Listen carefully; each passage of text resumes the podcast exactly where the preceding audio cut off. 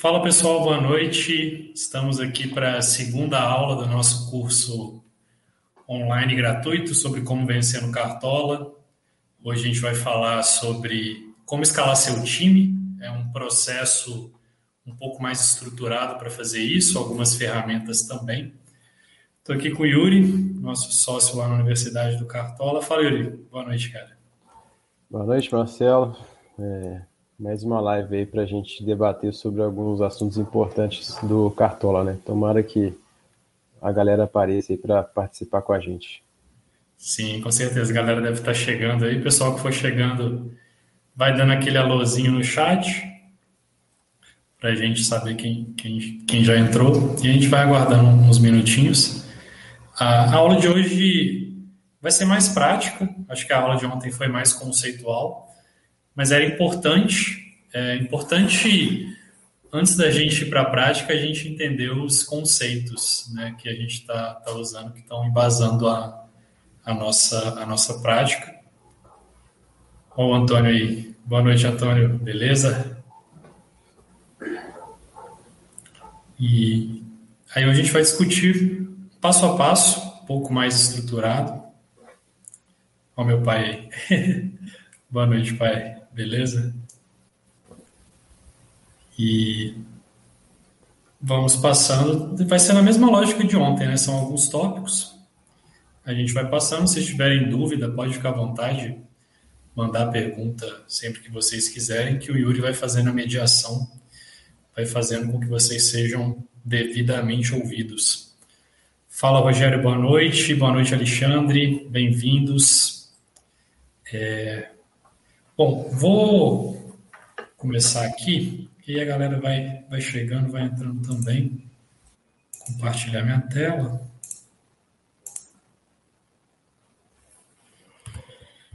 Aqui, PowerPoint. Está aparecendo aí certinho, né?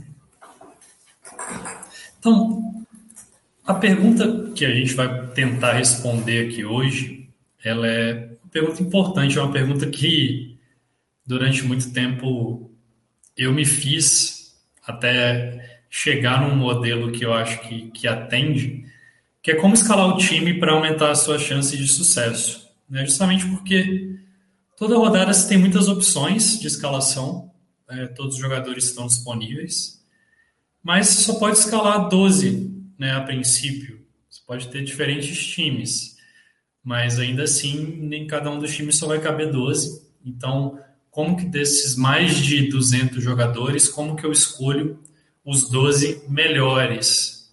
Porque também não, não basta escolher 12 bons jogadores, você tem que tentar escolher de alguma forma aqueles que são os melhores. Porque às vezes, ah, escalei um bom atacante, ele fez 6 pontos, 7 pontos, mas aí o melhor atacante fez 18 e não estava no seu time. Então você perdeu 11, 12 pontos nessa escolha e se os seus concorrentes, o cartório está ficando cada vez mais concorrido, é, tiverem um melhor atacante, eles vão sair na sua frente, mesmo que o jogador que você tenha escalado tenha pontuado bem. Então a gente tem que estar tá sempre buscando escalar as melhores opções. A gente viu ontem aquela matriz da Universidade do Cartola e ela, e ela embasa muito do nosso estilo de jogo, que a gente está buscando basicamente dois fatores, né? a qualidade do jogador e o favoritismo do time que, que acontece? A qualidade do jogador ela é relativamente estável. Um jogador que é bom hoje, ele não vira um jogador ruim amanhã. Ele mantém a sua qualidade. Ah, alguns jogadores vão, inclusive, melhorando ao longo dos anos e outros vão caindo de produção, já em função da idade. Mas esse é um processo que leva tempo. Né? A gente vê aí o Jeromel, o Arrascaeta, o próprio Marinho também, que desde a época do Vitória já era um, um destaque no Cartola, é, os grandes jogadores eles vão meio que se mantendo. Então, o que vai variar são os confrontos, né? Cada rodada são confrontos diferentes. Então, o favoritismo dos times é que vai variar. Alguns jogadores muito bons, você pode escalar quase que independentemente do confronto, mesmo num jogo difícil, ele pode trazer uma boa pontuação, mas tem alguns jogadores que não são tão bons assim que vão precisar de um confronto mais favorável para que eles pontuem bem. Então, por isso que é importante a gente fazer esse exercício de uma análise mais completa da rodada para identificar os melhores confrontos para a gente apostar. Então, aqui basicamente é, é um processo simples até, com oito passos para a gente escalar o nosso time e a gente vai passar um pouco por cada um deles na aula de hoje. Então, primeiro, estimar a força das equipes do campeonato. Segundo, classificar os confrontos da rodada, de acordo com alguns critérios, porque geralmente são 10 jogos por rodada, mas nem todos os jogos são iguais. Né? Então, nem todos os jogos vão oferecer grandes oportunidades de aposta. Identificar os melhores ataques e as melhores defesas para você apostar na rodada, já que a gente viu que a gente está buscando principalmente gol, assistência e SG, a gente tem que entender, bom, Quais são os ataques que podem me entregar mais gols e assistências? Quais são as defesas que podem me entregar SG nessa rodada? É importante a gente fazer essa identificação. Depois, montar uma lista de opções de jogadores para você afunilar o processo. Então, dificilmente você vai fazer uma análise de uma rodada e já vai sair com as 12 opções prontas. Você vai ter jogadores ali que você vai ficar em dúvida. Às vezes você vai ficar, pô, tem cinco bons atacantes aqui e eu preciso escolher no máximo três. Mas é mais fácil escolher três de 5 do que três de 20, de 25. Então, a ideia de montar uma lista é reduzir as opções para facilitar a sua tomada de decisão. Identificar as unanimidades, que é um conceito que a gente tem trabalhado muito nos últimos tempos e que é um conceito muito importante, né? Quem são aqueles jogadores que precisam estar no seu time, até mesmo por uma gestão de risco montar o time base, a gente viu um pouquinho do time base na, na aula de, de ontem, né? Aquelas oito opções que nunca variam. Então, já que tem, tem oito posições que, independentemente do esquema, você vai ter que escalar, comece escalando o seu time por elas. Não, não faz sentido, já que você tem que ter no mínimo três meias, por exemplo, não faz sentido você ficar quebrando cabeça com lateral, que é uma posição opcional, se você ainda não escolheu os seus três meias. Né? Então, essa também é uma, é uma lógica que ajuda a, a tomada de decisão do nosso time. Depois você monta o time completo, com as opções que estão faltando de serem preenchidas. E depois uma última etapa aqui de validar o time, que é basicamente fazer um teste assim para ver se você está apostando, o que você está apostando na rodada está fazendo sentido, ou se você não está meio que viajando na maionese e fa fazendo apostas que não são tão boas. Então, daqui para frente, eu vou aprofundar em cada um desses pontos, começando por esse, que é o estimar a força das equipes do campeonato. O que, que isso aqui significa? Uh, são 20 times, mas a gente sabe que os 20 times não são iguais. Eles não são iguais em termos de investimento, eles não são iguais em termos de qualidade do elenco, eles não são iguais, inclusive, em termos de pretensão no campeonato. E já que esses times vão se enfrentar e a gente quer buscar uh, identificar quais times são favoritos em cada um dos jogos, um aspecto importante é a gente entender, tentar ranquear de alguma forma, qual que é a força dessas equipes. Por quê?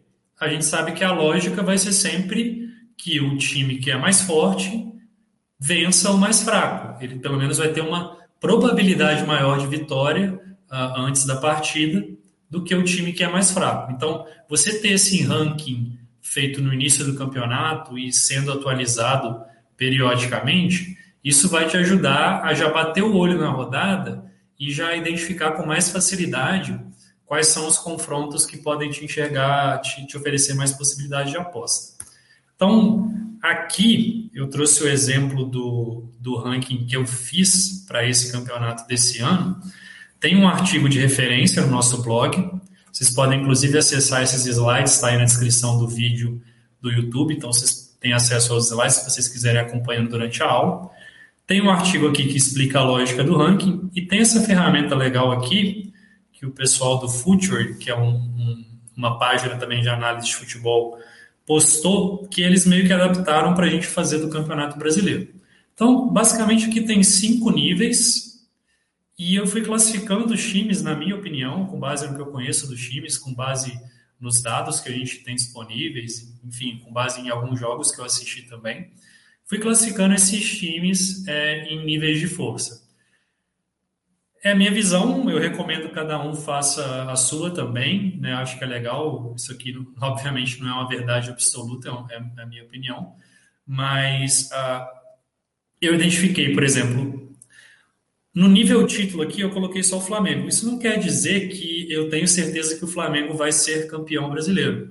Mas é que eu realmente hoje enxergo o Flamengo como estando pelo menos um degrau acima uh, do que os demais adversários. Então, é, eu coloco ele como sendo o principal time nesse Tier 1 aqui, né, nesse primeiro nível.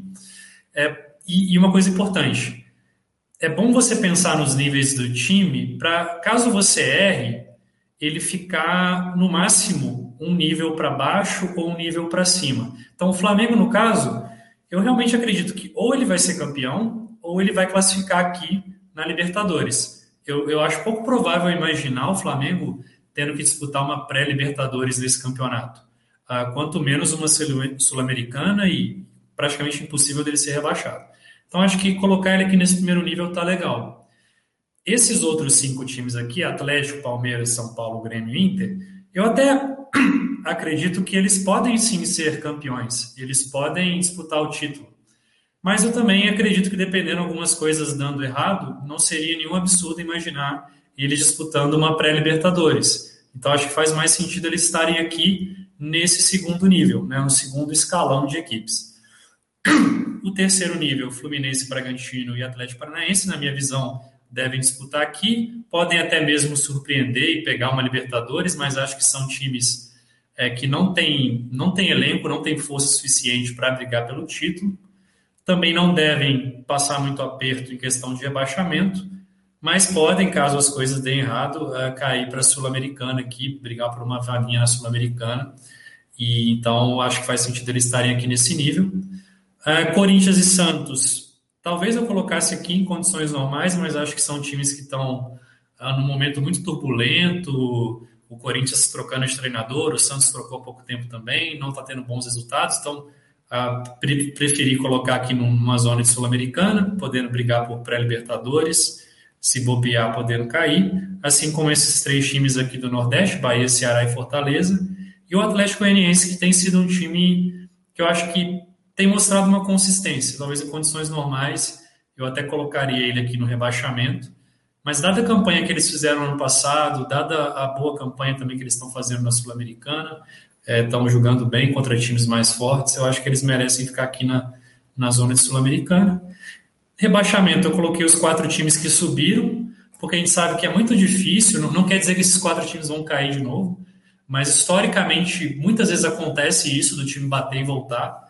É, o América Mineiro, por exemplo, nunca conseguiu se manter na Série A, sempre que ele subiu, ele foi rebaixado no ano seguinte, né? E esse ano vem até com um time que está mais forte, mais consistente.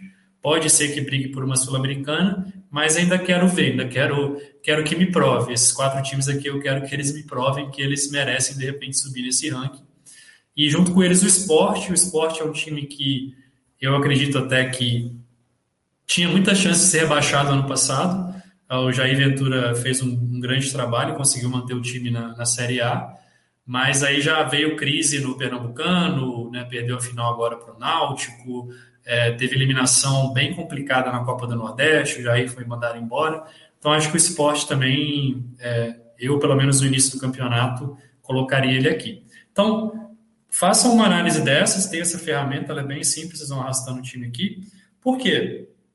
Na hora de analisar os confrontos, uma visão superficial, você já consegue ter uma noção aqui de uma diferença entre as equipes. Então, por exemplo, o confronto mais desequilibrado né, dentro desse meu ranking da primeira rodada é Inter e Sport.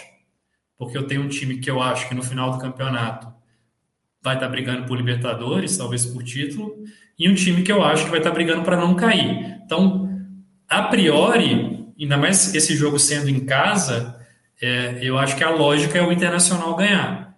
A gente tem alguns confrontos mais equilibrados, a gente tem Flamengo e Palmeiras, um jogo muito equilibrado. Uh, Atlético Mineiro e Fortaleza. Já é um confronto que tem tá duas casinhas acima aqui. Então é um jogo interessante. São Paulo e Fluminense, um jogo mais equilibrado. Uh, Grêmio e Ceará, um favoritismo para o Grêmio aqui a princípio, mas o Ceará jogando em casa a gente sabe que é um time difícil. Cuiabá e Juventude, por exemplo, é um jogo de dois times que eu acredito que vão estar brigando para não cair. Então é um jogo meio que tudo pode acontecer ali entre eles. Então, essa análise não é suficiente, porque você tem que analisar uma série de fatores, também se o time está indo desfalcado ou não, se está indo completo ou não, como que está o momento do time, essas coisas. Mas eu acho que é um bom primeiro passo, até para te ajudar na hora de priorizar quais jogos você vai aprofundar a análise. Porque nem sempre você vai ter tempo de analisar os 10 jogos da rodada. Né? A gente aqui faz isso porque a gente, em algum momento de loucura, resolveu prestar um serviço com relação a isso. Então, a gente faz, mas é uma coisa que dá trabalho, né? Então, às vezes, pô, eu só consigo analisar cinco jogos. Por quais que eu começo? Às vezes faz sentido você começar por um Inter Esporte. A princípio é um jogo mais promissor. Então, Deixa eu ver um pouquinho mais a fundo como é que está como é que tá vindo o time do Inter para esse jogo, como é que está vindo o time do esporte. É, tem jogo no meio de semana anterior e no próximo meio de semana.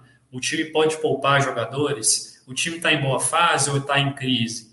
O Inter, por exemplo, a gente sabe que está num momento complicado. Acabou de perder mais uma final para o Grêmio, né? mais um jogo para o Grêmio. Já deu uma tumultuada um pouco no ambiente do time. Mas o esporte também está complicado então, é, esses fatores um pouco se anulam nesse jogo.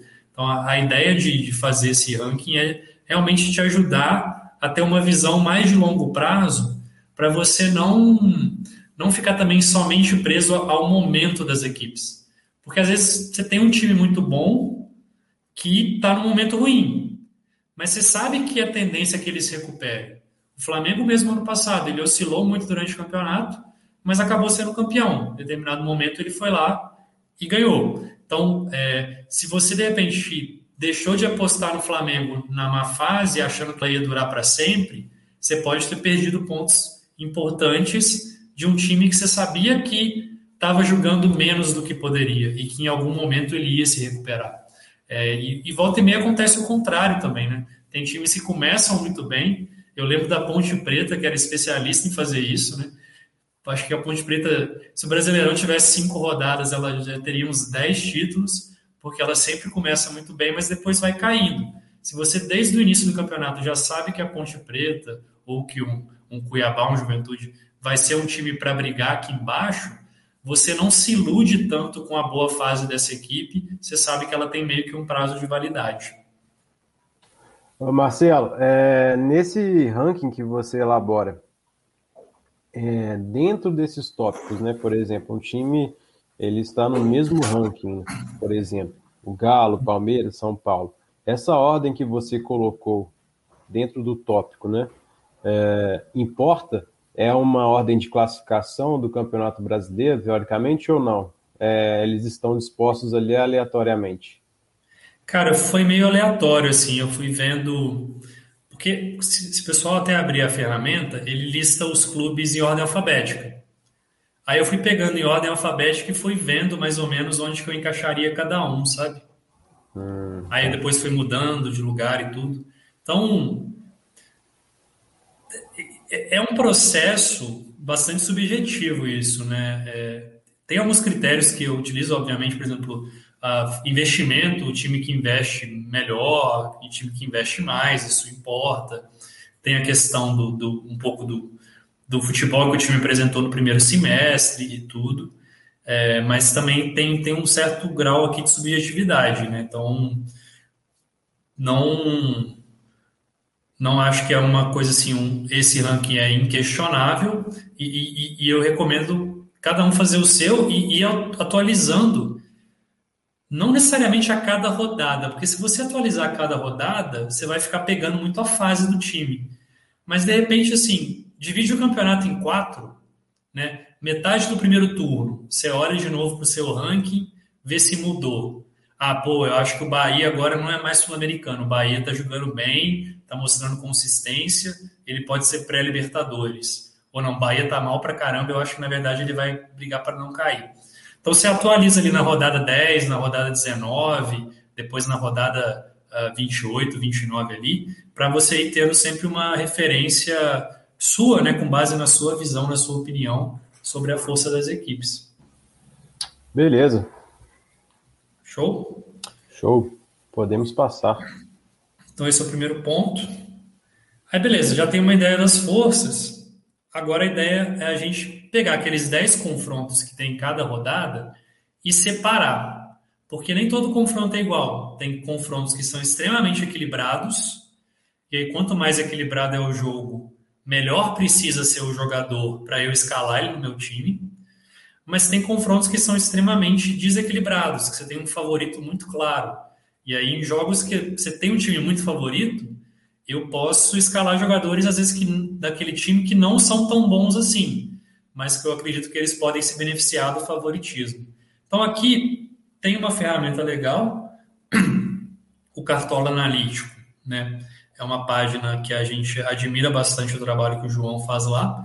Ele toda rodada posta esse gráfico, ele extrai esses dados de diferentes casas de aposta e ele traz meio que assim, qual que é a opinião das casas de aposta sobre o favoritismo na rodada e sobre a probabilidade de não levar gol.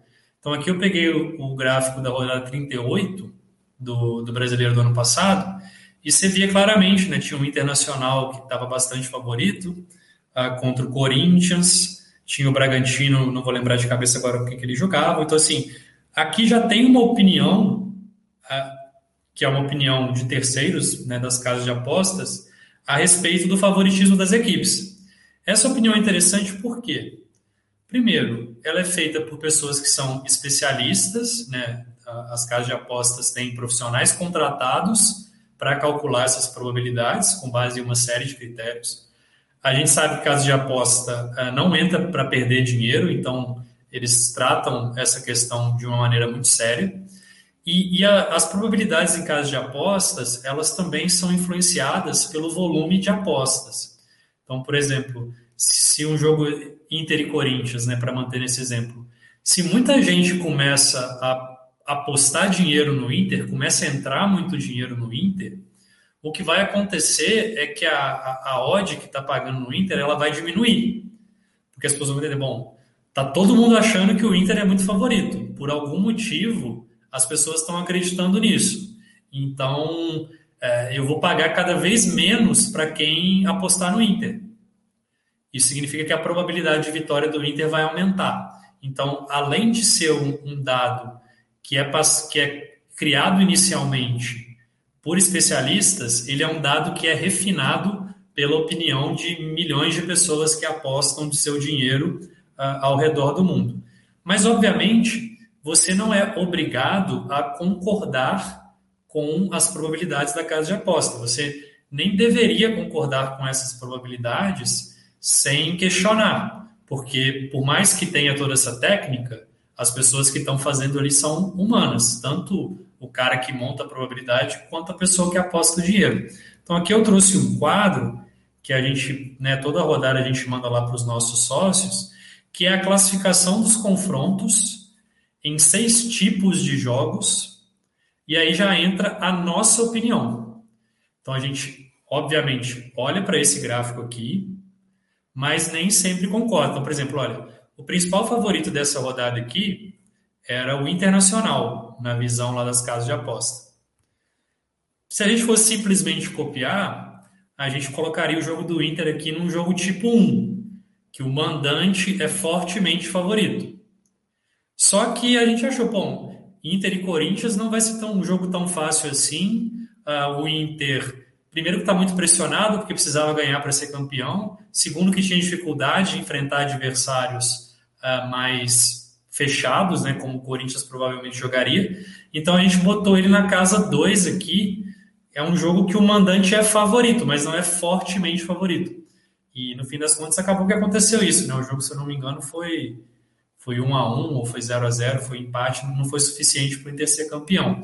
Já Fluminense e Bragantino, que era, olha lá, o Fluminense nem era tão favorito assim, segundo as casas de aposta, tinham outros times mais favoritos mas a gente acabou colocando o Fluminense, não lembro exatamente com quem que eles jogaram na última rodada do ano passado, uh, talvez Fortaleza, bom, não sei, não vou lembrar de cabeça. Mas aqui o importante é entender os seis tipos de jogo, né? Que na verdade é um espelho.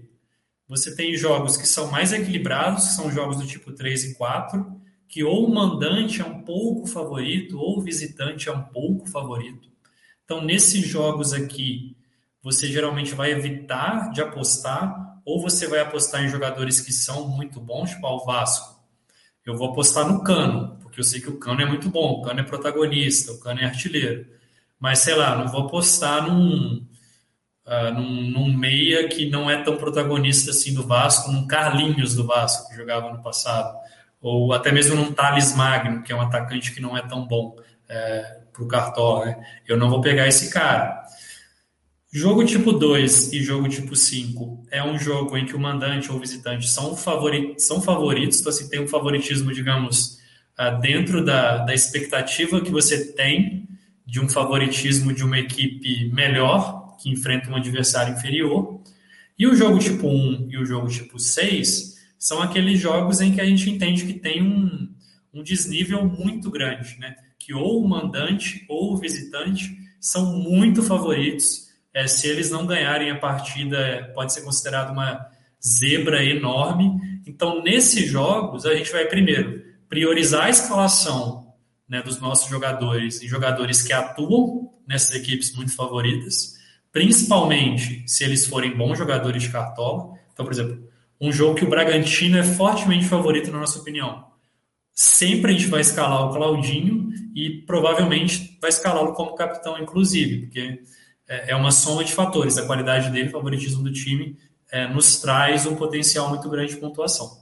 É, e até nesse artigo aqui que eu escrevi, da análise da rodada, você pode meio que partir do princípio que todo jogo é tipo 2. Por quê? Se a gente pegar o histórico do Campeonato Brasileiro, desde que ele começou a ser disputado é, em pontos corridos, lá em 2006, com 20 times, que é o formato que a gente tem hoje, 50% dos jogos foram vencidos pelos mandantes. Vou até abrir aqui no. A gente tem esse gráfico lá no nosso site.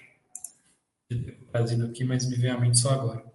Então, assim, uh, 50% dos jogos, em média, são vencidos pelos mandantes, mais ou menos aqui 27% terminam empatados e 23% terminam os visitantes. Então, a priori, sem fazer nenhum tipo de análise, você pode estabelecer que a chance de um time que joga em casa ganhar o jogo é de 50%. Então, você meio que parte do princípio que todos os jogos estão aqui nessa coluna 2, e depois você vai vendo se você move é, dependendo da análise que você vai fazendo, você move isso um pouquinho para a direita. Então, ah, esses times aqui, eu acho que eles não são tão favoritos assim, move um pouquinho para a direita. Esses outros aqui movi um pouquinho para a esquerda, acho que são bastante favoritos, bastante favoritos. E nesse caso aqui, mais uma exceção, que é um jogo que a gente imaginava o visitante favorito, é, que era o Flamengo e São Paulo. O Flamengo acabou, acho que até perdendo, se não me engano mas como o jogo valia mais para o Flamengo do que valia para o São Paulo, a gente imaginou que o Flamengo poderia sair vencedor dessa partida.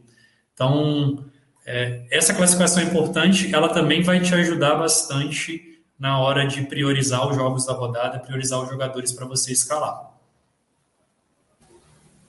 É, é, eu estava lembrando, assim, pessoal que aposta, né, em casas de aposta, eles podem utilizar, fazer é, essa classificação dos confrontos até para encontrar o valor né, da cotação que a casa de aposta oferece.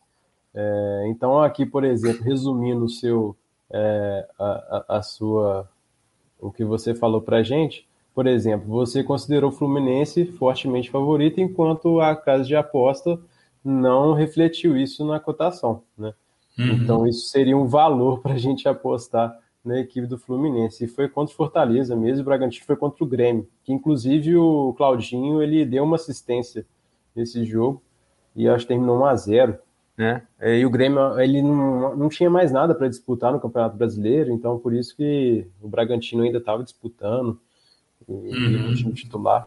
Então todo, é, toda essa análise tem que entrar né, a cada rodada. Exato, perfeito. Beleza? Beleza. Aí, bom, já tem uma ideia da força de maneira geral, já tem uma ideia dos confrontos. Fica mais fácil você identificar quais são os melhores ataques e defesas para apostar na rodada. E aí são basicamente duas perguntas que você precisa fazer. Quais times que você acredita que podem marcar dois gols ou mais?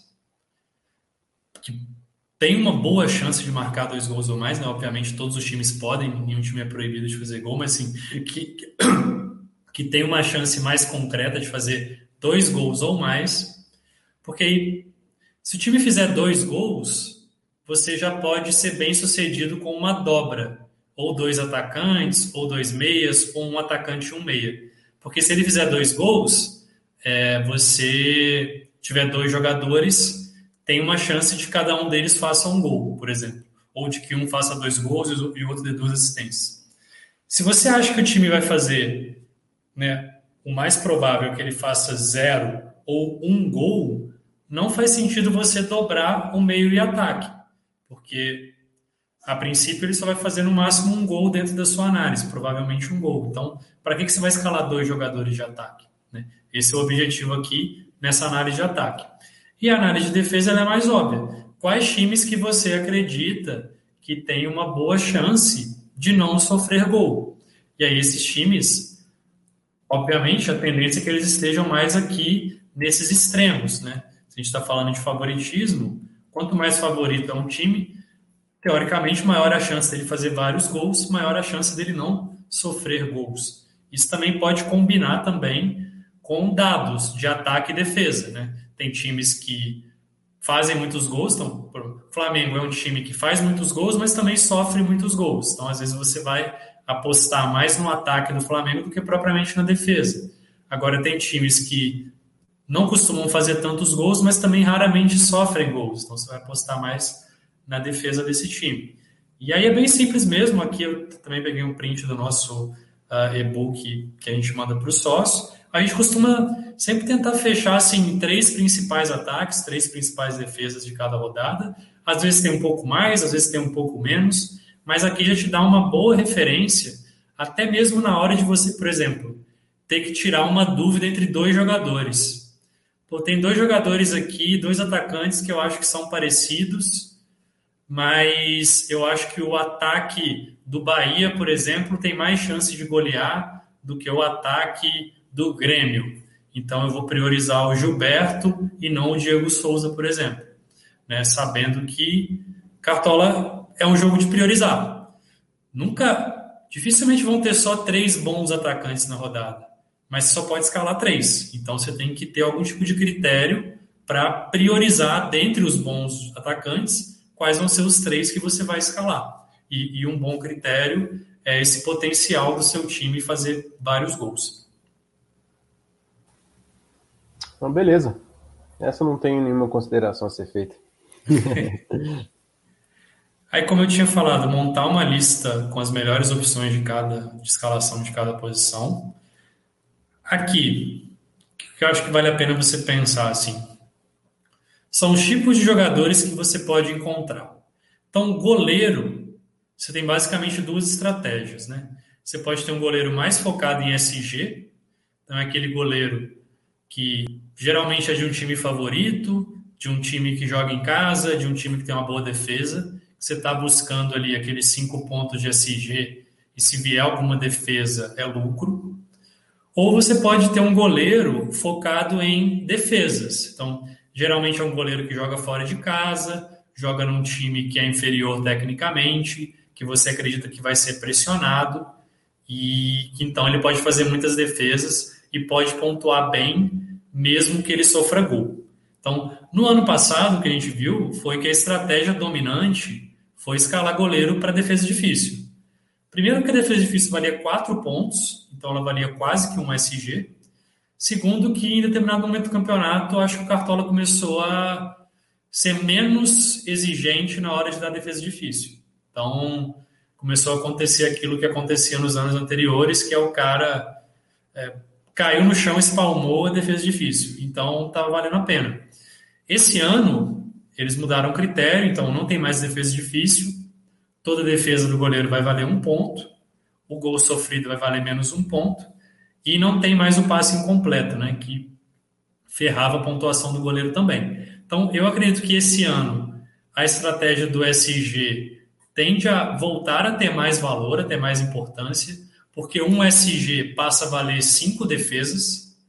É, ano passado, um SG valia 1,25 DD, então a proporção mudou muito. E cinco defesas não é fácil fazer, tá? Muitas vezes os times nem acertam a bola cinco vezes no gol. É, um time que tem uma média de finalizações defendidas alta costuma ter seis, sete finalizações defendidas por jogo. Essa geralmente é a média do time que mais acerta o gol do campeonato. Então, é, não, não terão tantas defesas assim, igual a gente imagina.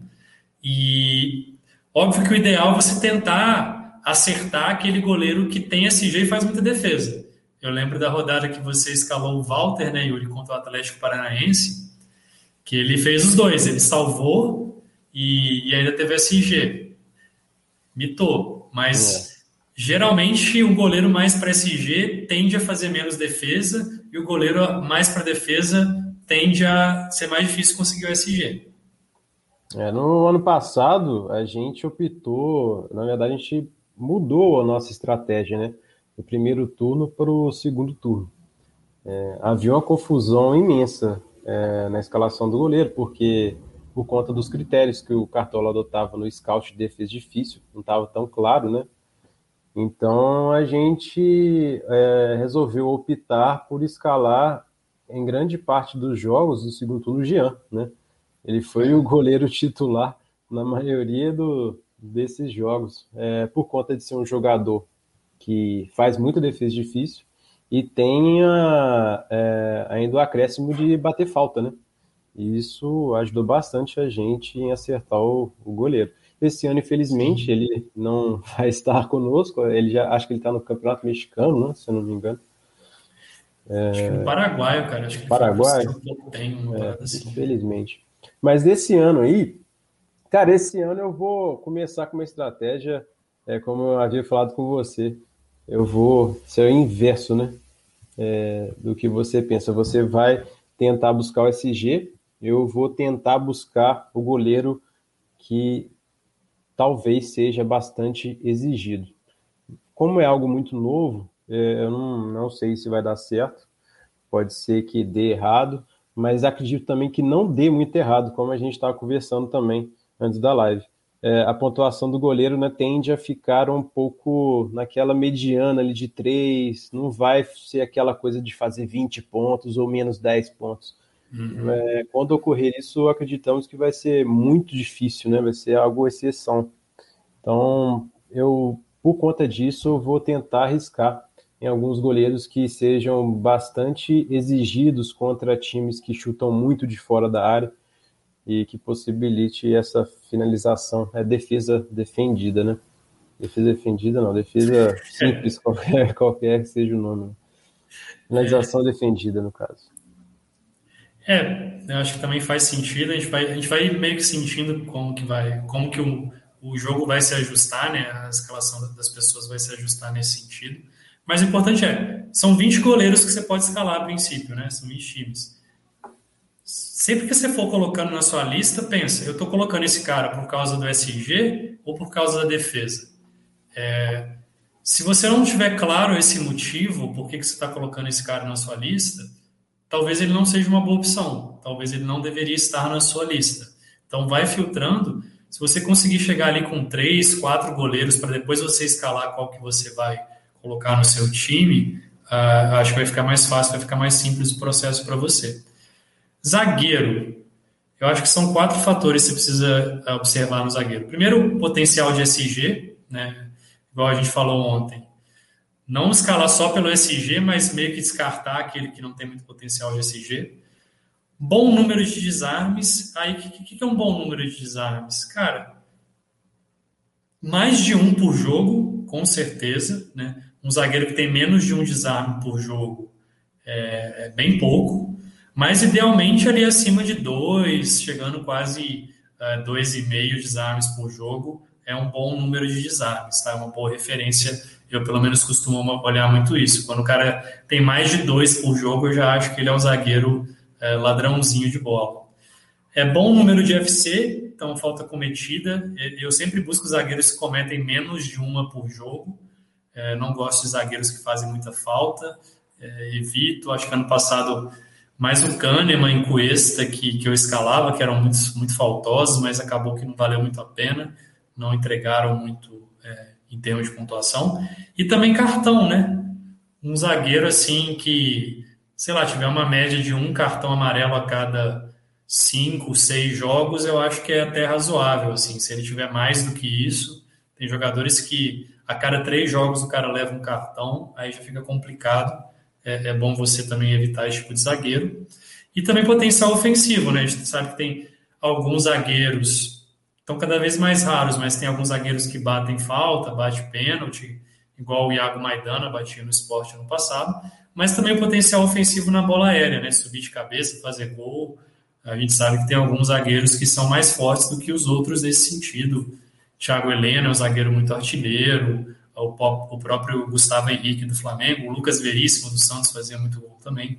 Então, busque um zagueiro, idealmente que tenha essas quatro características aqui, e vai colocando na sua lista. Se de repente ele cumprir três delas, eu acho que ainda vale a pena colocar na lista. Agora, se for só duas ou só uma, aí já vale a pena repensar. Eu, eu priorizaria outros com mais desses critérios. Marcelo, é, existe alguma coisa, algum critério é, comparando ao, ao, ano passado, que o pessoal tem que prestar atenção, porque ano passado os zagueiros eles foram bem prejudicados né, com a mudança de scout. Para esse uhum. ano, é, houve alguma diferença, alguma mudança que o pessoal tem que é, ficar atento para escalar, enxergar a opção de uma forma diferente?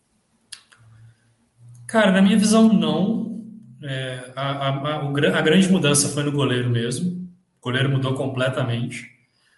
Zagueiro acho que continua igual. Tem agora aquela questão lá do pênalti sofrido, do pênalti cometido, né? Que o pênalti cometido vai valer menos um. Mas eu acho que é muito raro um pênalti cometido, né? Tudo bem que com o VAR agora tá tendo pênalti pra caramba, mas é, é difícil você usar isso como parâmetro na hora de escalar seu zagueiro.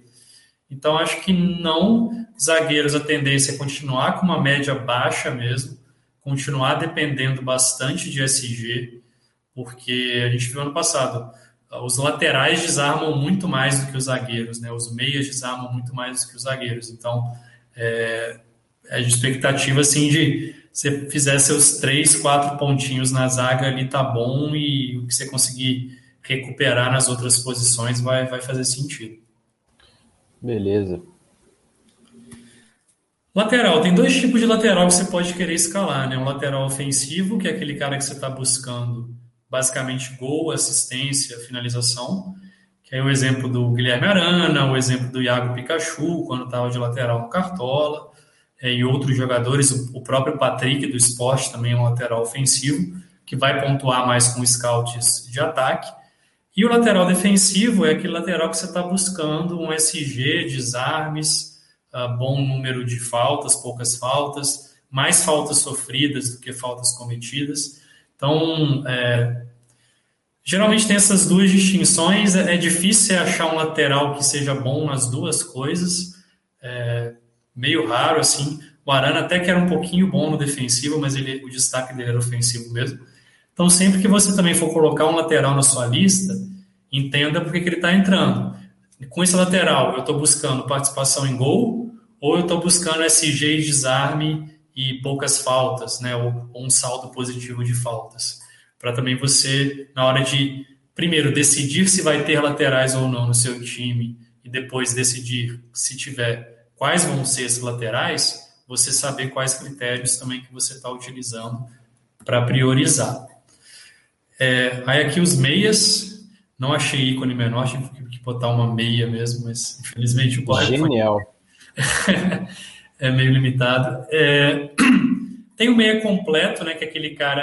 Aqui no meio costuma acontecer mais, você tem um jogador que é bom no ataque e na defesa, tipo a Rascaeta, alguns jogadores, o, o próprio Giovanni Augusto estava sendo um pouco meia completo ano passado pelo Curitiba. É, esse é o ideal, né? Por isso que o Rascaeta a gente escalava praticamente toda a rodada, porque ele conseguia fazer ali os seus três, quatro pontinhos de scouts recorrentes e estava sempre participando de gol, sempre uh, buscando, sempre levando perigo, né? Então sempre com muita chance de imitar. sempre, sempre que tiver meias completos disponíveis, vale a pena colocar, mas muitas vezes você vai ter que escolher entre um meio ofensivo, que é tipo um Everton Ribeiro da vida, que é um cara que se não participar de gol provavelmente não vai fazer nada de ponto, apesar de que ano passado ele até melhorou um pouquinho nesse sentido, mas ainda assim era muito dependente de participação de gol, ou um meio defensivo, que é o contrário, né? Tipo o Raul, é um cara que só vai pontuar mais mesmo com desarme, falta sofrida, e eventualmente, raramente, vai, vai participar de gol. Eu sempre priorizo meus meios assim, primeiro meia completo, segundo meio ofensivo. Se eu não achar bons, bons meias ofensivos, boas opções, aí que eu penso em, em escalar o meia defensivo mais para preencher aquele espaço, preencher aquela terceira vaga de meio campo, né? Tipo um Fernando Sobral da vida também, que era, que era interessante. É, o Fernando Sobral, ele não era só um meio de, meia defensivo, né? Às vezes ele dava uma assistência, metia uns gols. É, ele, ele era um bem... é, bom jogador. É, para mim era a segunda opção é, do Vina, né? É, não tinha dinheiro. Apesar que o preço era bem semelhante também, né? Não lembro sim. muito bem. Mas eu gostava do Sobral.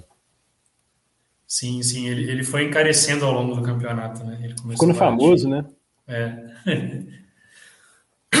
atacante, eu acho que tem dois tipos de atacante, né? Tipo, o atacante completo, igual é o Marinho, igual era o Everton Cebolinha, igual era o PP, por exemplo, que são aqueles caras que têm bons scouts recorrentes e também participam muito de gol.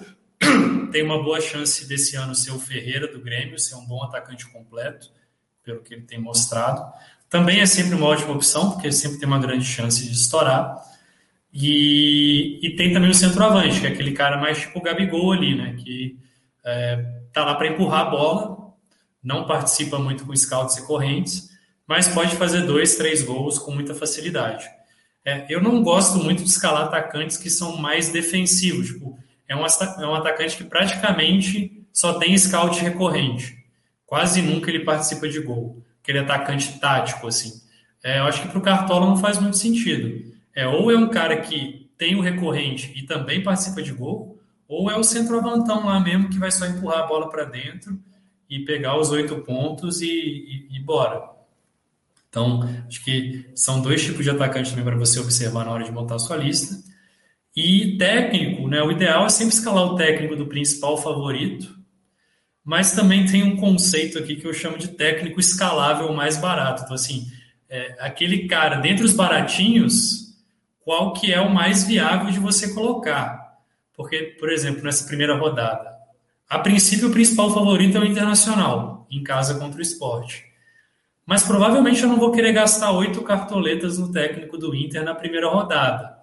Talvez eu vou querer escalar um técnico mais barato. Aí eu vou no, mais, no escalável mais barato. Tem lá, tem o técnico do esporte, que custa dois, mas eu não vou escalar o técnico do esporte contra o Inter. Então ele é barato, mas não é escalável.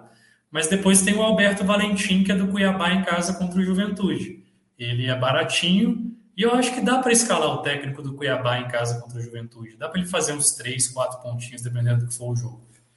Então, você, se você estiver precisando de economizar cartoleta, e o, o técnico e o zagueiro são os dois melhores lugares para você economizar cartoleta, porque são as duas posições que têm menos potencial de pontuação.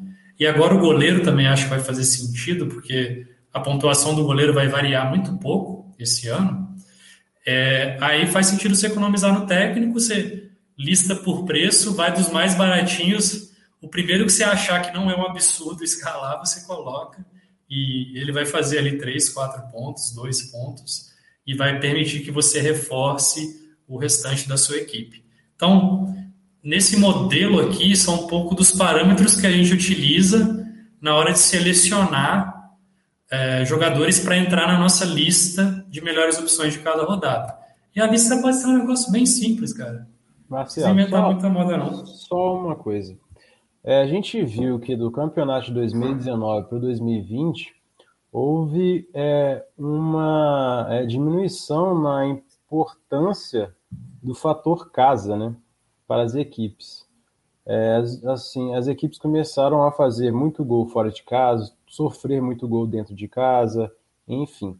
É, você acha que tem alguma é, diferença muito grande que possa influenciar é, na sua avaliação é, para escolher algum jogador por conta desse critério fator casa? Ou é, acha que deve se manter o mesmo entendimento de 2009, quando ainda havia torcida? Ou ainda agora, agora a gente consegue é, deixar um pouco de lado esse fator?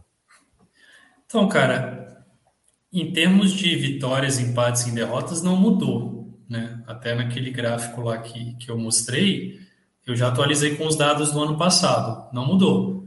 Continuou sendo, em média, 50% vitória dos mandantes, 25 ali de empate, 25 dos visitantes. É, o que de fato exemplo, mudou foi o SG. É, exatamente. É. Aí às vezes você. Antes a gente escalava muito, do, é quando tinha torcida. Ah, esse time não vai levar gol porque tá jogando dentro de casa. Era um dos principais critérios sim, para escalar zagueiro, né? É, é. A gente evitava de escalar zagueiro que fosse jogar fora de casa. Eu, pelo menos, senti, não sei se foi a sua impressão, por isso que eu estou te perguntando, Uhum. Se escolheu, por exemplo, é, jogadores defensivos, é, até goleiro, é, se houve uma grande diferença, né? Como se o critério fator casa continua a mesma coisa para esse tipo de escalação. Sim, sim. Então, tendo menos SG, o é, que, que eu penso? Continua tendo mais SG dos mandantes do que dos visitantes, mesmo que o percentual de SG dos mandantes tenha diminuído, ele ainda assim foi maior do que dos visitantes. Então, nesse sentido, eu continuo sendo favorável ainda a pesar o fator casa. Só que como o percentual foi menor de maneira geral, o que eu acho que acaba sendo mais prudente, principalmente para a liga de longo prazo, é talvez você evitar de escalar muitos jogadores de defesa do mesmo time. Porque aí o seu risco de perder todos os SG ao mesmo tempo, e aí dependendo da liga que você está jogando, é, isso pode prejudicar. Tem liga que é de eliminação, que se você for mal em uma rodada você pode ficar fora, é, então você pode ficar muito atrás. Então, eu acho que esse aspecto do, do SG reduzido, para mim, ele impacta mais no sentido assim de evitar dobrar ou triplicar defesas do que propriamente evitar escalar de times que jogam em casa. Porque mesmo sendo menos, ainda é mais do que os visitantes, sabe? Entendi. É... Aí a lista pode ser uma planilha Excel, a gente tem, tem uma planilha, até o pessoal que se inscreve no nosso e-mail recebe uma planilha que a gente manda, né, com, com um modelinho de escalação. Pode fazer no papel também, nada, nada que impeça. E aí, identificar as unanimidades, como a gente já falou um pouco na aula de ontem, eu não vou me estender muito aqui, mas é identificar, bom, da sua lista ali, provavelmente se você fez um bom filtro, você vai ter, sei lá, uns 25, 30 jogadores é, em todas as posições. Cara, geralmente vai ter, assim, uns 3 a 5 ou 6 jogadores que são as unanimidades, que são aqueles caras que precisam estar no seu time. Então, você identifica esses caras e começa a escalação do seu time por eles. Então agora vai ser o primeiro momento que você vai de fato logar no Cartola e apertar comprar. Né? Esse processo aqui eu, eu faço antes de entrar no Cartola, é, ou entro só para ver os dados e tudo mais. Mas a, a, quando você entra já com, tendo feito essa análise prévia, fica muito mais fácil. Você já sabe o que você está procurando, você já sabe o que você está buscando. Então, comece escalando o seu time pelas unanimidades, porque são aqueles caras que, se você não escalar, você tem uma chance grande de ser punido, de ser prejudicado, já que eles são opções muito boas e provavelmente vão estar no time da maioria dos seus adversários. Então, eles são o pilar sobre o qual você vai montar o restante da sua equipe. E aí é sempre essa análise: qualidade de jogador, favoritismo do time, é, melhores ataques, melhores defesas para apostar. Esses vão ser os subsídios para você identificar as unanimidades. Tranquilo? Tranquilo. Montar o time base, como a gente falou um pouco ontem também, né? Provavelmente, quando você escalar as unanimidades, algumas dessas posições aqui já vão estar preenchidas. Uh, né, o time base é um goleiro, dois zagueiros, três meias, um atacante, um técnico e um capitão. Qualquer esquema vai ter esses jogadores, então comece por eles. não fica perdendo tempo nas outras posições se você ainda não definiu uh, o que vai ser obrigatório para o seu time. Preencheu com as unanimidades, vê o que está faltando do time base para ser preenchido e monta. Né? Aí um aspecto interessante é, ah, Marcelo, tem um lateral que é unanimidade. Isso pode acontecer. E o lateral não está no time base. Lateral é uma posição, é a única posição que é 100% opcional.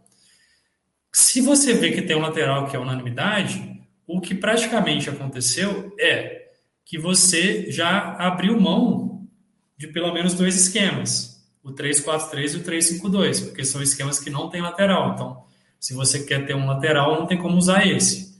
E aí você já fica obrigado a buscar um segundo lateral para fazer companhia para esse seu lateral que é unânime. Você já tem isso em mente. Mas ainda assim tem outros cinco esquemas aqui que você pode utilizar.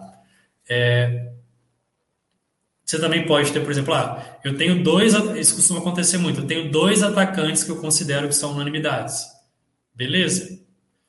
Um atacante é do seu time base, o outro já está ocupando uma vaga que é em aberto, mas aí você já sabe que alguns esquemas você já não vai usar, você não vai usar o 4-5-1, nem o 5-4-1, porque você precisa de espaço para pelo menos dois atacantes. Então, a, a unanimidade nem sempre vai seguir essa lógica do time base, mas uma vez que você preencheu com as unanimidades, o próximo passo é completar o time base, completar esses uh, espacinhos pretos aqui.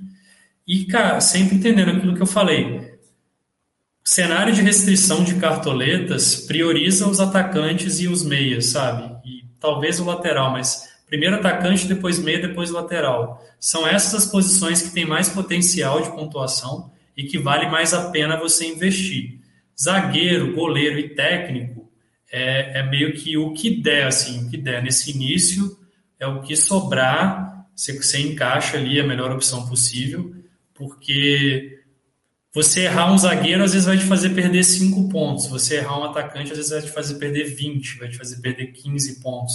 Então isso vai ser uh, meio doloroso, né? Então acho que é seguindo esses passos, seu processo de escalação do time vai estar bem tranquilo e vai faltar faltando no máximo quatro opções para você escolher, porque as oito você já optou. Então aí você vai montar o time completo, não tem muito mistério aqui, é basicamente identificar, bom, das opções que faltam, como que eu quero preencher esse mix. O padrão é o 4-3-3, dois atacantes e dois laterais. Mas você pode, pô, eu estou gostando muito desse meia e eu não quero abrir mão de lateral. Então eu vou tirar um atacante e vou botar um meia. Vou no 4-4-2. Cara, perfeito. Como a gente viu ontem, não tem nada que diga que o time no 4-3-3 vai ser melhor do que o time no 4-4-2. Se você acha que o quarto meia é melhor que o terceiro atacante, o seu time tem que ser no 4-4-2. É, e aí você vai, vai brincando assim. Por, por que que, o que, que pesa muito na questão de usar laterais? Né? E não usar sem laterais, é que sempre que você, percebam aqui, os dois esquemas que não tem lateral, o 3-4-3 e o 3-5-2, ele sempre tem um zagueiro a mais. E, via de regra, um lateral é sempre melhor do que um zagueiro. É sempre melhor você ter um lateral do que um zagueiro. Então, se você quer ir no 3-4-3 em vez do 4-3-3, geralmente esse lateral vai ser melhor que esse zagueiro. Então você precisa que esse meia aqui seja muito melhor do que o segundo lateral, para meio que compensar você fazer essa troca, já que os atacantes vão ser os mesmos. Então é, é mais por isso, mais pela natureza dos laterais ser mais promissora em termos de pontuação do que os zagueiros, que o 4-3-3 acaba sendo um esquema dominante com relação ao 3-4-3 e também porque geralmente a gente usa três atacantes, né? Então, a gente vai sempre priorizar esquemas com três atacantes porque geralmente os atacantes têm mais potencial. Mas tem rodadas, igual eu tenho visto o pessoal falando muito, que pá, essa primeira rodada está muito difícil de achar meia, por exemplo. Então, já que está difícil de achar meia, quais são os esquemas que você tem um mínimo de meias possível? 4-3-3 e 5-3-2. São os únicos esquemas que só tem três meias. Então, você vai meio que sentindo também as opções que a rodada vai te oferecendo e vai combinando essas quatro vagas livres que você tem para montar o time no esquema que você quiser, que você achar que é mais promissor. É perfeito. É, no campeonato passado, eu não me lembro de ter escolhido essa tática com três zagueiros, porque na maioria das rodadas a gente pelo menos tinha um lateral muito bom, né? Uhum. Aí ficava complicado de você retirá-lo para colocar mais um zagueiro. E o meio também não compensava, né? Às vezes até por conta da quantidade de cartoleta, tinha até um, um meia muito bom, mas só que custava vinte e tantos, né? Porque já tinha o Arrascaeta como opção, já era um jogador caro, e isso impossibilitava também é, colocar na prática esse esquema com três zagueiros. Eu, é, pessoalmente, realmente prefiro o esquema com lateral por conta disso. Sempre priorizo o lateral é, é com um poder ofensivo muito grande, né? E raramente Sim. não tem uma opção de lateral desse tipo. No ano passado tinha, em vários confrontos, a gente encontrava uma opção. Sim, sim. O próprio Arano, o Abner, Vinícius também era bom, né? Uhum. É, eu acho que eu fui no 3x3 numa rodada, que foi no Botafogo e Grêmio, Botafogo já desenganado, e acabou dando certo. Eu coloquei o Jean-Pierre, acho que ele fez uns 15 pontos. Então ele compensou esse quarto meio aqui, ele não estaria no meu top 3, mas ele valeu a pena. Mas às vezes também, às vezes não dá certo, né? É, mas são escolhas que a gente acaba tendo que é, fazer. Eu acho que foi nessa rodada também que eu, que eu coloquei esquema com três zagueiros. Mas é isso, então, assim, entendam o que vocês estão fazendo com o esquema, tá? É, você pode montar um puta time no 3-5-2. Se a sua análise mostrou que é isso, que para preencher as quatro vagas restantes é um zagueiro, dois meias e um atacante, cara, manda bala. E você pode fazer 100 pontos com isso tranquilamente. É saber encaixar os jogadores, priorizando o time base é mais fácil porque você está comparando sempre jogadores da mesma posição, né? Você está comparando zagueiro com zagueiro, meia com meia, atacante com meia. Nessas quatro vagas restantes vai ficando meio complexo, porque às vezes você tem que comparar lateral com meia, né? Quem é melhor, Arana ou Jean-Pierre? Aí você fica assim, pô, ferrou, não tem tanto parâmetro para fazer isso.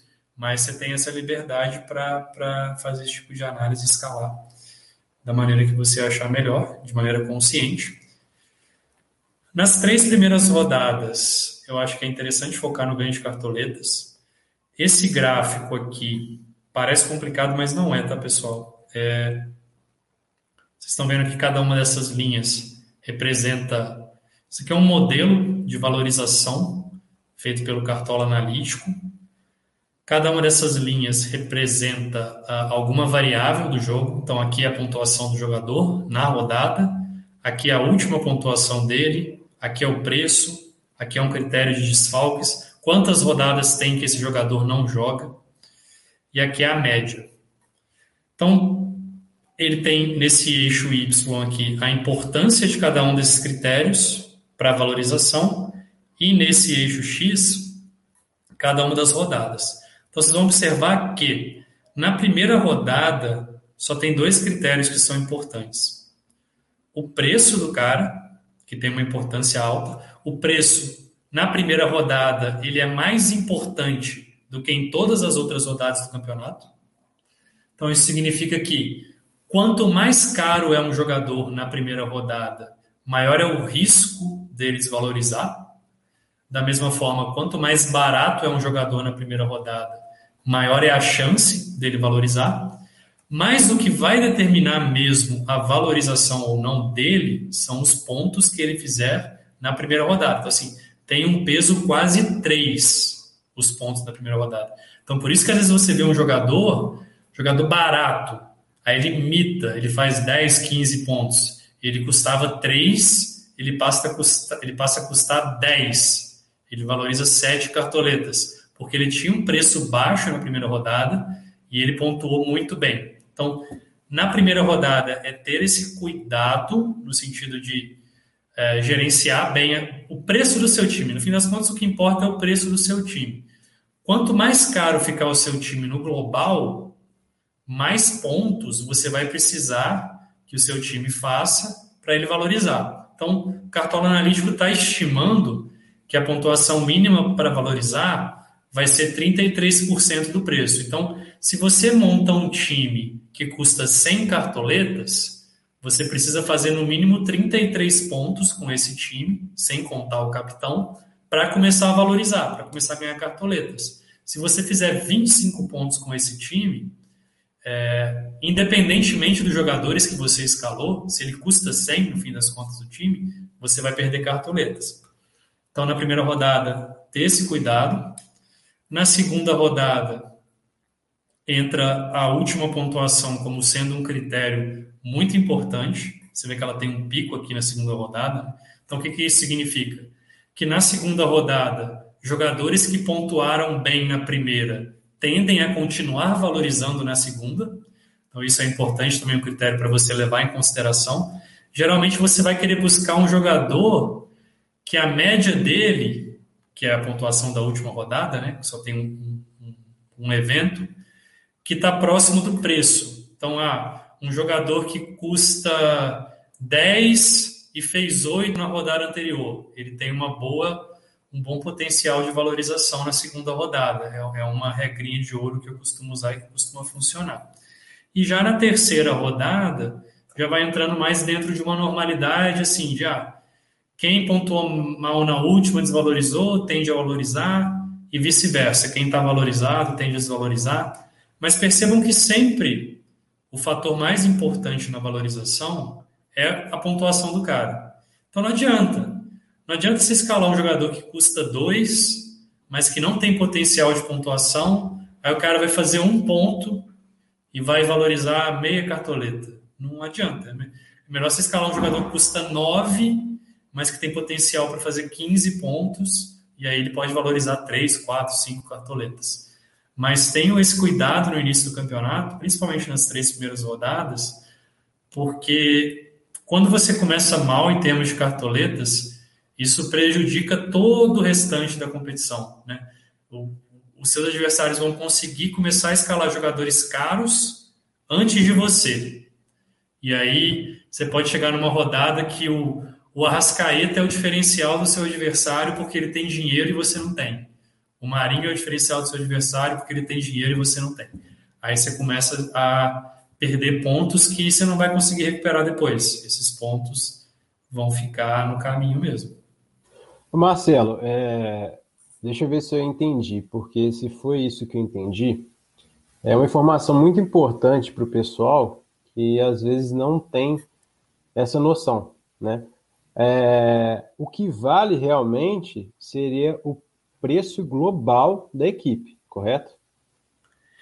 Cara, para valorização, porque olha só meu raciocínio, é, como o Cartola Analítico ele fez essa essa análise.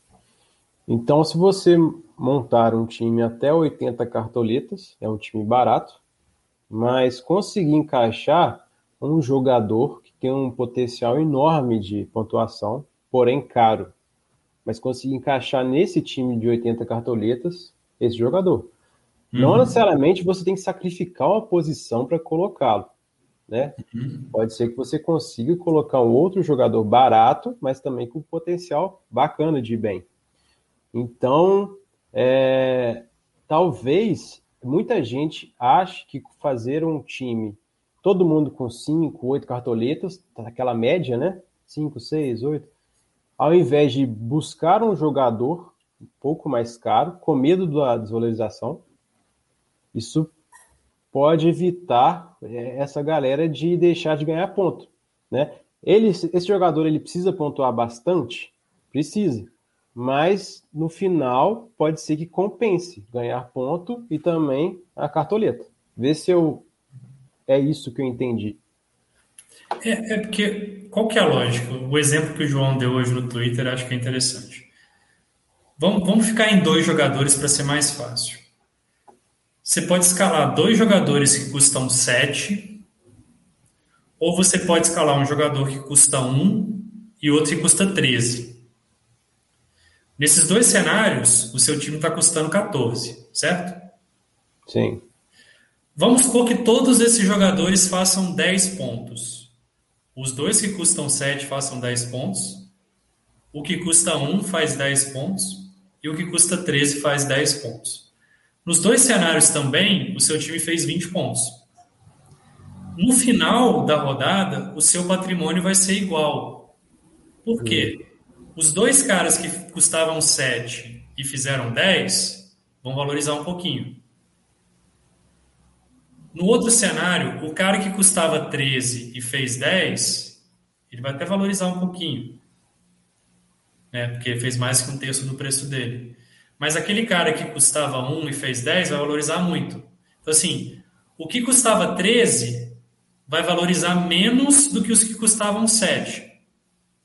Só que aquele cara que custava 1 vai compensar essa diferença, porque ele vai valorizar mais do que os que custavam 7.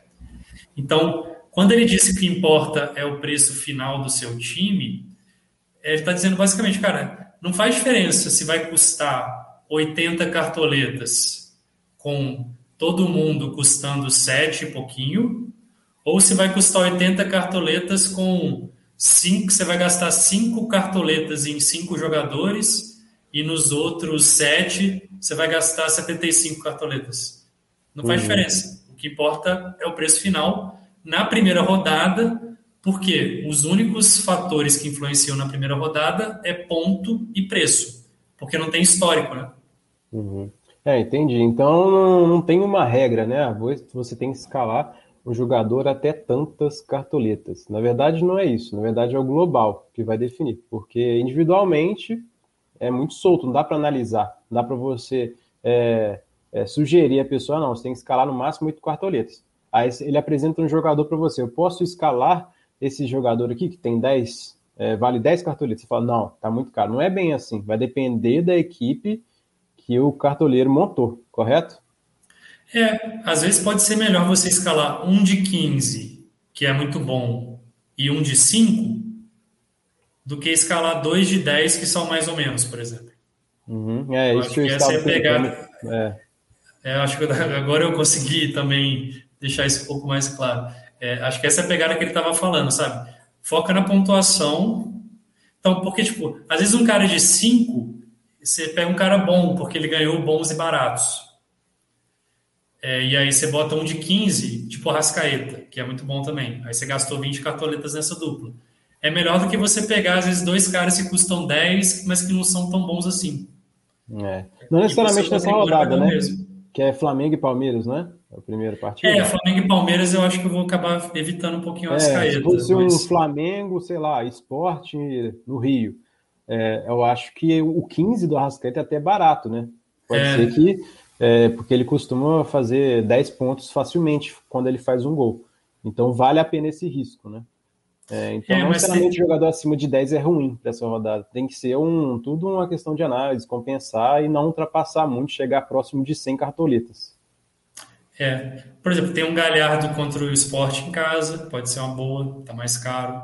O próprio Hulk ou o próprio Keno é, contra o Fortaleza em casa, né? Pode ser uma boa. A gente tem que depois analisar ainda a rodada com mais calma, mas tem alguns jogadores caros que têm confrontos favoráveis que, que pode valer a pena você investir neles e economizar em outras posições. Uhum. Não, é só quis frisar isso porque muita gente acha que é pelo preço individual do jogador. Opa, passou de 10. Não, não vou, não é bem assim, né? Então é interessante a gente é, conversar sobre isso, sobre o preço global da equipe nessa primeira é, rodada. Sim, sim. É que talvez não seja tão intuitivo assim o cara pensar, ah, mas eu vou escalar um de 20 e ele vai desvalorizar muito. Mas se você compensar ele com um de 5 que vai valorizar muito, é, é a mesma coisa de que escalar um de 15 e um de 10. Tipo, é, é, tem que ver é tão intuitivo né? assim, né? Se é. o cara de 20 tem um potencial muito bom de fazer pontos, se vale a pena escalá-lo, né? É, exatamente. É, Aí também, assim, a gente fala muito, né? O nosso estilo de jogo é todo baseado em, longo prazo, porque foi assim que, que eu aprendi a jogar. Tiro curto é uma coisa nova, de poucos anos atrás. Tem algumas estratégias que eu queria abordar aqui também.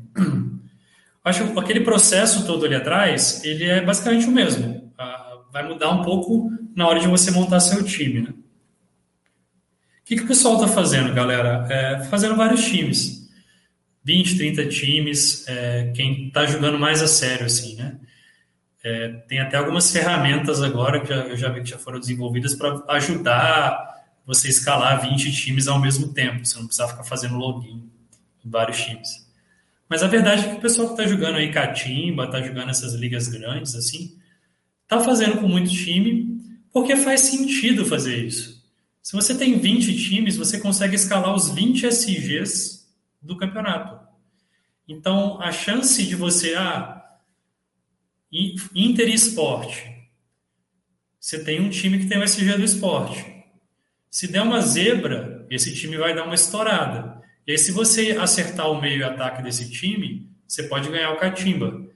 Se você tiver só um time de tiro curto, ou dois, ou três, dificilmente num desses times você vai botar o SG do esporte. Porque tem um milhão de SGs que são mais prováveis do que esse. Então, uh, o jogo no tiro curto que a galera tem feito é um jogo de muitos times e fazer uma gestão de banca. Então, às vezes, você vai ter que investir. Você não vai entrar, você vai entrar no catimba lá 10 reais, você não vai gastar 10 reais, você vai gastar 200 para escalar 20 times.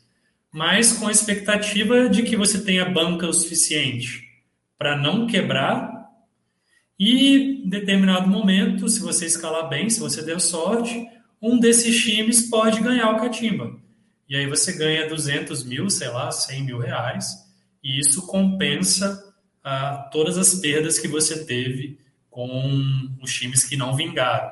Então, essa é uma estratégia, é, como eu falei, tem que ter gestão de banca, até por isso que eu acho que essas ligas muito grandes de tiro curto, se você tem um ou dois times, não faz muito sentido, é melhor você jogar ligas menores, porque a chance de você ganhar é muito pequena. Você está jogando contra pessoas que estão muito mais bem equipadas do que você para ganhar.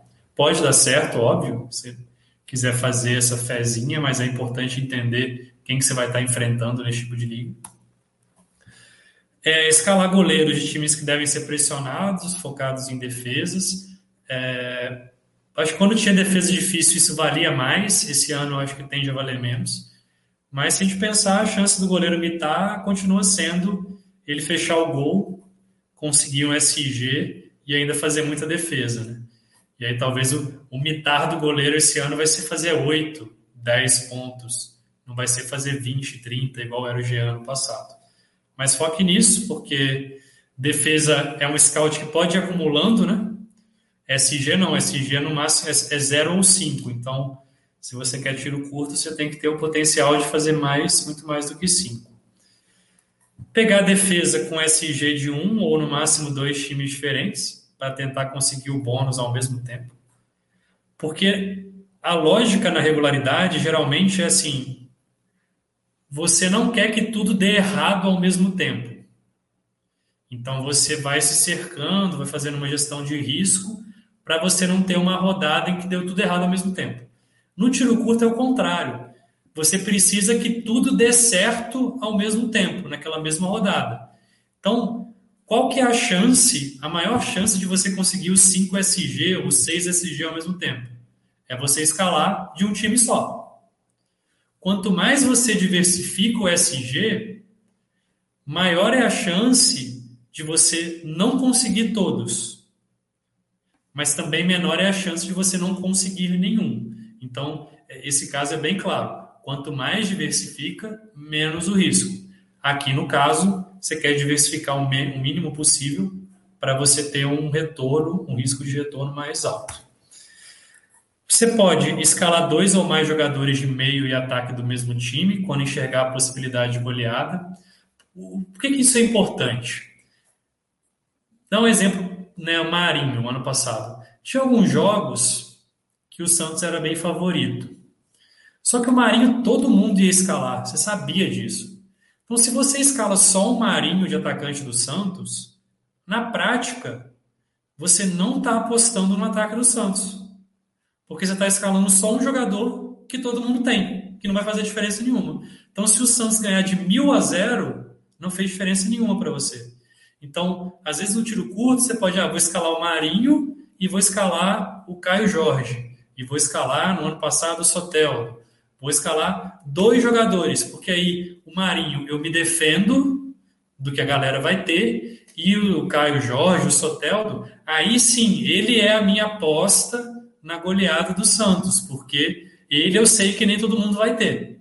Então, no tiro curto, pode fazer sentido você pegar essas, essas dobras para se aproveitar da segunda melhor opção de ataque de algum time, mas que às vezes num time de regularidade não tem espaço para ele.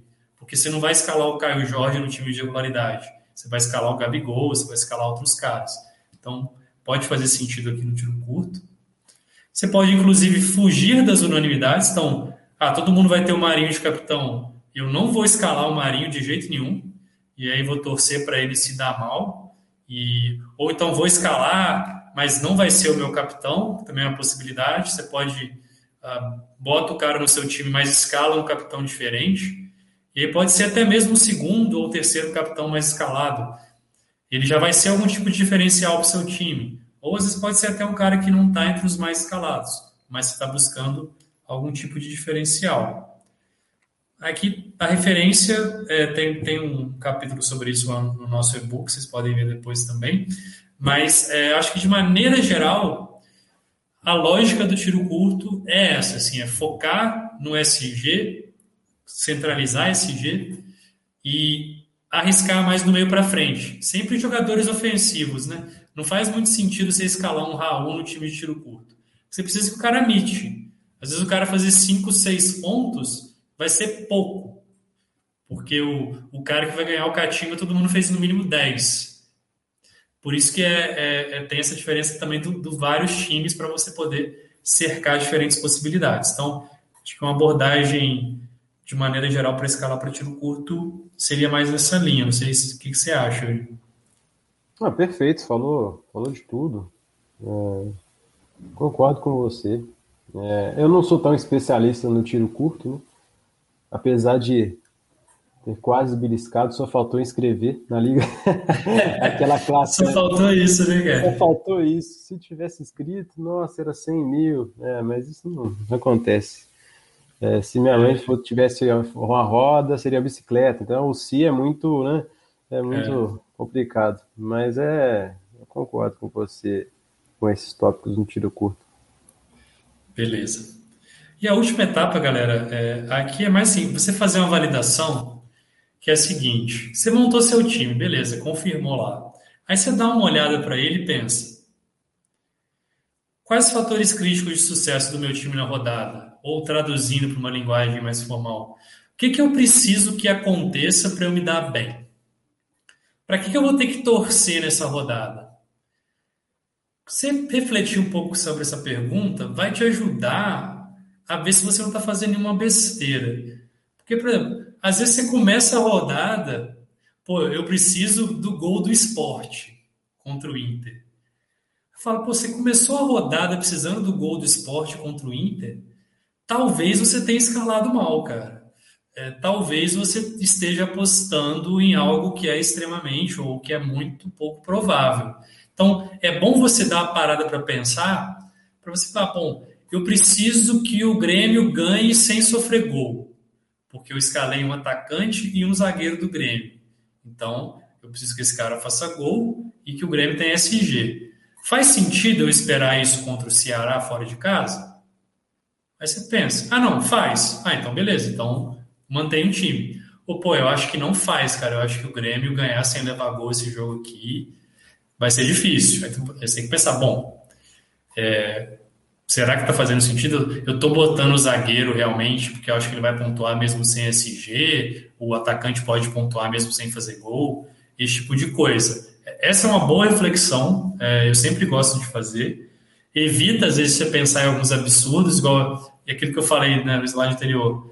É, pô, se eu só escalei o Marinho, eu não não estou apostando no ataque do Santos. Então, eu tô, na verdade, eu estou torcendo para o Santos não fazer muito gol, porque eu escalei só o cara que todo mundo tem. E será que, dependendo do jogo contra o adversário, faz sentido eu torcer para o Santos não fazer muito gol? Ou será que eu vou estar correndo muito risco? Que é o segundo ponto, né? Quais são os riscos que eu estou correndo? Então, assim, basicamente, quais são as boas opções que eu estou deixando de fora? Se você tiver feito uma listinha legal, você vai ver lá, bom, cara, tem, tem jogador que não está dando para encaixar no meu time. É, pô, tem quatro meias bons, só posso escalar três, não quero mudar o esquema. Então, esse cara aqui vai ter que ficar de fora, paciência. Beleza, você está disposto a correr esse risco? Vale a pena correr esse risco? Ou vale a pena trocar esse cara por um dos seus três meias? O que, que faz mais sentido? Então, essa validação, depois que o seu time está pronto, é só algumas reflexões para você evitar aquela sensação de, porra, eu devia ter pensado nisso antes do mercado fechar. Só que aí já é tarde, né? o mercado já fechou, você não consegue mudar seu time. Então, tenta pensar nisso antes do mercado fechar, que aí te ajuda a fazer trocas enquanto dá tempo, né? Você se arrepender enquanto dá tempo e não se arrepender quando não dá mais tempo de fazer mais nada, só chorar e xingar lá no Twitter o Cartola que não deu o scout, etc. É, é, o que você falou me lembrou na situação, porque isso daí cabe até na escolha do capitão. Não sei se você vai abordar exatamente como eu vou falar. É, ah, sim. Foi uma rodada, não lembro qual, que era o Santos era favorito. Ou não, na verdade o Santos ia jogar fora de casa, não era tão favorito, não estava numa fase tão boa, mas mesmo assim a galera foi em peso no Marinho de capitão. Eu só coloquei o Marinho, mas escolhi o capitão, se não me engano, o Gabigol, enfim, não vai fazer diferença. Eu já entrei naquela rodada torcendo pro Marinho ir mal pra caramba, até negativar, tá? mesmo estando com o Marinho, porque eu sabia que todo mundo tava com o Marinho e a maioria como capitão. Então, se ele fizesse menos 10, para mim tava ótimo. a grande massa é menos 20, né? Uhum. E, e foi um aperto no coração. Não quero passar por aquilo de novo. A minha sorte é que ele fez é, um gol, mas só que tomou amarelo, não me lembro bem, não fez uma pontuação tão boa, então não saí tão prejudicado. Então, isso é, é válido você também refletir na hora da escolha, é, entregar a faixa para o seu jogador lá. Perfeito, essa decisão é muito importante. E assim, no seu caso, foi um risco calculado, né? Você foi, foi. Já é, sabia. Eu precisava também tirar uma pontuação. Eu, eu já conhecia o meu adversário sabia mais ou menos como ele escalava. Então, é, eu fiz essa troca, pelo, ainda bem que foi feliz, porque senão eu teria dado um rombo muito maior, eu ia ficar muito mais distante. É, mas eu dei uma certa sorte também, que o Marinho não, não foi tão bem, que é um fato raro, no ano passado era um fato é. raro e não ia tão bem. E, e, o meu capitão, ele, ele fez uma pontuação até bacana. Então, é, eu me dei bem nessa daí. Mas não é muito legal é, fazer esse tipo de escolha numa regularidade que não tem justificativa para fazer isso. Sim, sim. E, e é sempre bom estar tá, tá consciente da decisão que você está tomando. Né?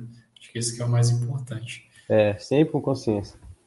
Então, assim, pessoal, acho que são, são esses os passos, assim, até que a gente usa para escalar, para as dicas que a gente dá lá no Instagram saem desse processo aqui. É, é um pouco demorado, mas assim, com o tempo você vai pegando a manha também, você vai fazendo isso aqui mais rápido, sabe? À medida que você vai treinando, é, você já vai batendo o olho. Uh, o mais difícil é classificar os confrontos, porque envolve, além de olhar alguns dados, envolve você pesquisar notícias para saber, tipo, ah, qual é a escalação do time, está com desfalque, como está o momento do clube, está turbulento ou não. Mas uma vez que você classifica os confrontos, como a gente já sabe mais ou menos a qualidade dos jogadores, fica fácil montar a lista. E, e tem alguns jogadores que são tão bons que eles já ficam meio fixos na lista. Né? Então, é, esse é um processo que também não necessariamente vocês precisam fazer ele inteiro, né? ou fazer inteiro todas as rodadas, mas acho que é uma lógica que a gente fez desenvolvendo e, e que hoje eu sinto que me deixa confortável. Eu, na verdade, eu não consigo escalar o time no Cartola hoje se eu não fizer meio que esse passo a passo, porque eu fico inseguro, eu fico achando que eu estou fazendo besteira, assim, porque eu acho que eu não pensei na rodada dentro da estrutura de pensamento que, que eu desenvolvi para escalar o time. Então, quando eu termino essa etapa aqui toda a rodada, é, e às vezes eu fico com algumas dúvidas, às vezes eu faço algumas mudanças de última hora, mas eu sei que eu fiz o meu melhor. Eu sei que eu escalei o time da melhor maneira possível. E aí o que vai acontecer depois, óbvio que eu vou torcer para pontuar bem, mas se não pontuar bem na rodada seguinte, estamos aí de novo. É, faz parte do jogo, né? Como eu falei na, no, na aula passada, é um jogo de longo prazo. Beleza? Não sei se o pessoal tem alguma dúvida, algum comentário aí. Não, por enquanto não. Parabéns, você encerrou a live em 1 hora e 30 e 0 segundos. Essa foi realmente pontual. Cara, a gente vai trabalhando, vai treinando aí para isso.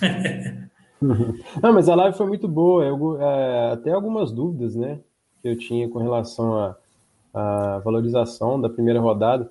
Eu não havia sacado essa, esse preço global, sabe? Muito bem. Eu acho que é muito importante isso na hora de escalar. E realmente faz muita diferença quem não foca na cartoleta na primeira rodada. Não dê esse mole. Você vai amargar 38 rodadas arrependido por não ter focado nisso nas primeiras rodadas, principalmente na primeira, né? É quando você vê lá o seu colega, seu adversário escalando o Marinho e o Arrascaeta na, na mesma equipe, você tem que colocar o Arrascaeta e o, sei lá, um atacante do Cuiabá, alguma coisa assim. É, é triste. Aí você vai chorar, com certeza. É... Jordan perguntou qual o valor para se tornar sócio. Jordan, é R$ 79,90, é, pagamento único né, para a temporada toda. Muita gente, esse é muito e ah, é mensal ou é único? Não é único, é uma vez só. E Nossa, você fica até o final mensal? do campeonato. É, eu até queria, né? Pra gente ia ser bom. mas eu acho que fica muito caro. É injusto também, né? É, mas aí é, é, o valor anual. E aí o Rogério, a dúvida sobre a primeira rodada, a valorização. Bom, eu acho que vale a pena falar é, um pouco de novo. Qual que, é, qual que é a lógica, Rogério? Na primeira rodada, a estimativa é que o mínimo de pontuação que o jogador precisa fazer para valorizar é 33% do seu preço. Então, é a estimativa do Cartola Analítico, que é uma página lá do Twitter que faz uma série de análises. Eles, eles desvendaram o algoritmo de valorização do Cartola. Ele conseguiu fazer uma engenharia reversa e descobrir qual que é o algoritmo. Então, assim, se você escala um jogador que custa 10, ele precisa fazer no mínimo 3,33 para começar a valorizar. Se ele fizer menos do que isso, ele vai desvalorizar. Se ele custa 20, ele precisa fazer no mínimo 6,66 para começar a valorizar. Correto? É, isso, correto. Um terço.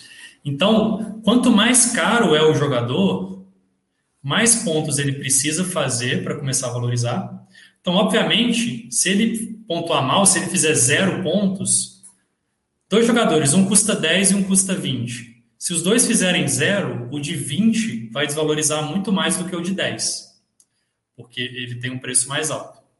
E, e aquilo que a gente estava falando, no fim das contas, é que, na verdade, o que importa é o preço, o preço global do seu time. Então, se você gastar 60 cartoletas escolhendo 12 jogadores que custam 5 é a mesma coisa que você gastar 60 cartoletas no seu time, mas você pegou alguns que custam 3, alguns que custam 2, e dois que custam 12, um que custa 15. Então, nessa primeira rodada, o foco tem que ser no preço global do seu time. E aí você divide isso por, por 3 e você descobre quantos pontos o seu time como um todo precisa fazer, sem contar o capitão, obviamente, porque a pontuação do capitão dobra, mas não influencia na valorização. Então, um time que custa 60, ele precisa fazer pelo menos 20 pontos para começar a valorizar. Se o time custa 100, ele vai precisar fazer pelo menos 33 pontos para começar a valorizar. Então, é, por que, que isso é importante na primeira rodada? Porque a oscilação de preço na primeira rodada ela é muito maior do que em todas as outras rodadas. Depois o preço vai se estabilizando. Mas na primeira é um negócio absurdo. O cara às vezes começa custando 5, passa a custar 12 depois da primeira. E um cara que estava custando 20 passa a custar 12 também. Eles se encontram por causa da diferença da pontuação. É, Raimundo não vai escalar o cano. É, Raimundo. Esse ano a gente está sem, tá sem clubismo, né, cara? Sem Botafogo e Vasco no Cartola. Pelo menos a gente não vai passar raiva com os nossos times, né, cara? É. é. Bom. Mas é isso. É isso. Queria agradecer o pessoal aí que assistiu a mais uma live. Amanhã tem outra, né? E, e agradecer as dúvidas também que são bem importantes para o andamento aqui do nosso nosso projeto de três aulas, né? E amanhã tem mais. Espero que vocês assistam novamente e tamo junto. Tamo junto, pessoal. Obrigado pela presença. Amanhã a gente vai falar sobre quais ligas jogar. Então, vamos falar um pouquinho sobre tipos de ligas que existem hoje no mercado é, e critérios que fazem uma liga ser mais fácil ou mais difícil para vocês saberem também onde que vocês estão botando o dinheirinho suado de vocês e aumentarem a chance de lucrar. Então, é, espero quem não assistiu, quem não assistiu é, é, a live toda, ela vai ficar salva no mesmo link, tá? Não precisa Isso. se preocupar, achar que perdeu, ela vai ficar salva aqui, aberta para todo mundo assistir. Então pode ver desde o início pausando, anotando, estudando. Mas fique à vontade. E a de ontem está salva também, a de amanhã vai ficar também lá no nosso YouTube. É, aqui no nosso YouTube, né? É. E dê seu like, inscreva-se. Dá essa moral aí. Valeu, pessoal. Boa noite, grande abraço para vocês e até amanhã.